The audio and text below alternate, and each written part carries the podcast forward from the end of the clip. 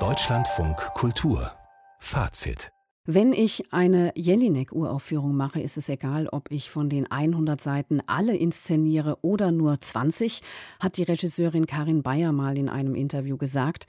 Die heutige Uraufführung am Schauspielhaus Hamburg, die hat drei Stunden gedauert, was aber noch nichts über den Anteil des Jelinek-Textes aussagt.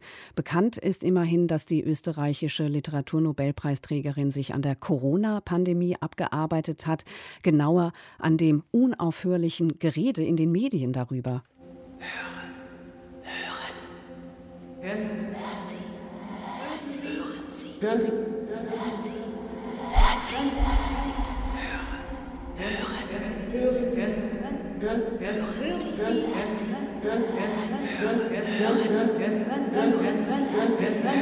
Glauben Sie keinen Gerüchten. Glauben Sie keinen Gerüchten.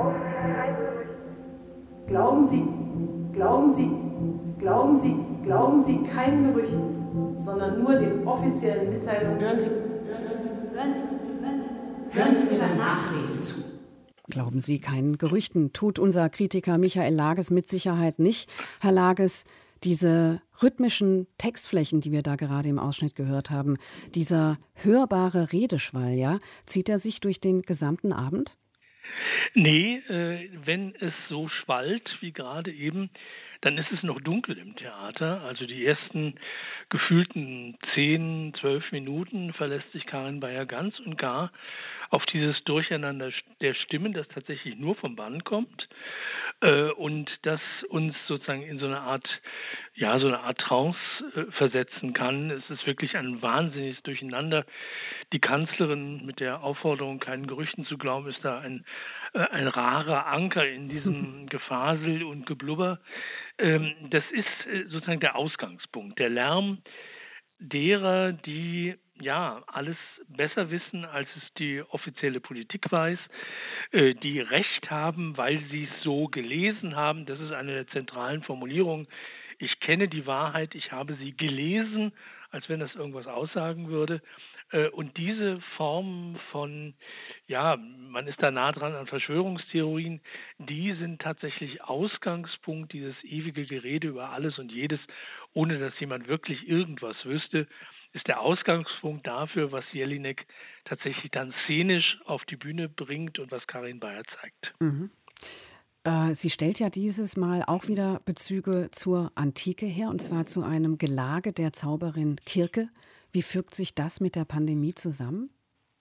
Na, das ist der Ausgangspunkt äh, sind die Wintersportorgien im österreichischen Ort Ischgl. Das war, wer sich noch erinnert, ziemlich am Beginn der Pandemie äh, ein sogenanntes Superspreader-Ereignis, also wo wahnsinnig viele Leute auf sehr, in, auf sehr engem Raum und in sehr kurzer Zeit infiziert worden sind, quer durch Europa letztlich. Und diese, ja, diese, ähm, ja, diese, diese, diese Après-Ski-Orgien nimmt sie quasi sozusagen als Intro als Entree für die Erinnerung bzw. die Beschwörung äh, dieser berühmten Veranstaltung auf der Insel Alaya, wo die Zaubererin Kirke ähm, Odysseus und seine Mannen empfängt und bei einem festlichen Gelage in Schweine verwandelt. Äh, das ist sozusagen der Assoziationsraum, der da bewusst hergestellt wird und von dort aus geht es dann äh, relativ assoziationsschnell weiter äh, zu tatsächlichen Schweinen, äh, wie sie leben, wie sie sozusagen nur noch Teil der menschlichen Ernährungskette geworden sind. Schweine treten tatsächlich auf. Die Schauspielerinnen und Schauspieler sind relativ häufig mit Schweinemasken und Schweineköpfen und allem anderen, was zum Schwein dazugehört, äh, ausstaffiert.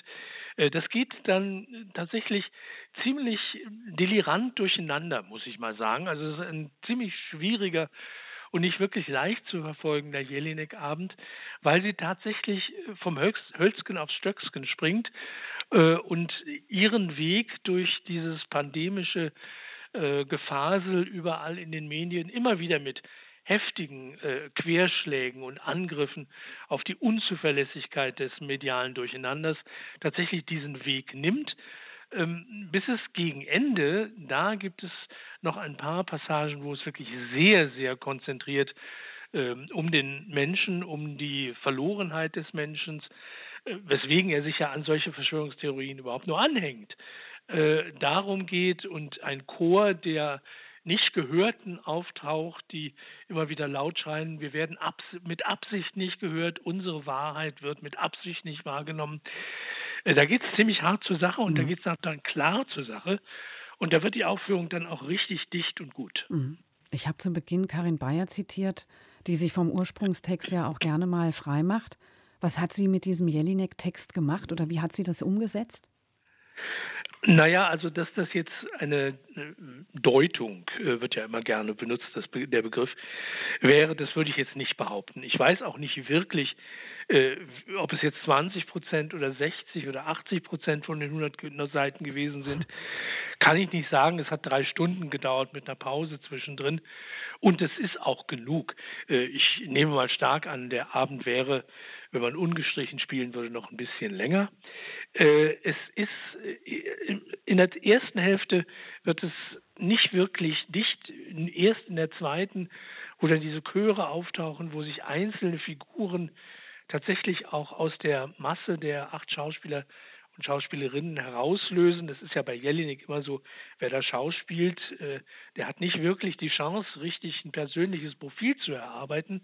Es sei denn, er hat gute Solotexte. Und das ist im, gegen Ende, gegen Ende ist das der Fall bei Josephine Israel, bei Ernst Stötzner, auch bei Julia Wieninger eine der Leib- und Magenschauspielerinnen von Karin Bayer in Hamburg. Äh, da werden sozusagen die Positionen auch wirklich deutlicher und der Abend kriegt sogar ein bisschen was Pamphlethaftes und äh, wirft uns dieses ganze Elend des Durcheinandergefasels tatsächlich auch heftig um die Ohren. Und man sitzt dann schon ein bisschen erschlagen davor am Ende. Übrigens auf einer sehr, sehr schönen Bühne von Duri Bischof, die auch dieses, äh, dieses äh, Gebirgsgelage ein bisschen zitiert. Also ein leeres Restaurant. Man sieht aber, dass da eine Bar ist gibt auch drei alpenländische Musiker, Posaune, Trompete äh, und ja, der einer spielt Cello, glaube ich auch, aber auf jeden Fall, sie spielen Blasmusik der bayerisch-österreichischen Art. Ähm, Lars Rudolph spielt übrigens auch Trompete, der ist aus dem Ensemble. Also der Abend hat sehr kulinarische Seiten auf der musikalischen Seite. Er hat viel Assoziationsraum äh, und gegen Ende wird er tatsächlich so dicht, dass man sich diesem Abend dann wirklich auch ausgesetzt fühlt. Und das ist, glaube ich, im Zusammenhang mit Elfriede Jelinek eines der wichtigsten Sachen, die man erreichen kann. Michael Lages hat Lärm, blindes Sehen, blinde Sehen von Elfriede Jelinek am Hamburger Schauspielhaus gesehen. Nächste Vorstellung 10. und 11. Juni. Und ab nächster Woche sollen auch wieder Karten in den Verkauf kommen.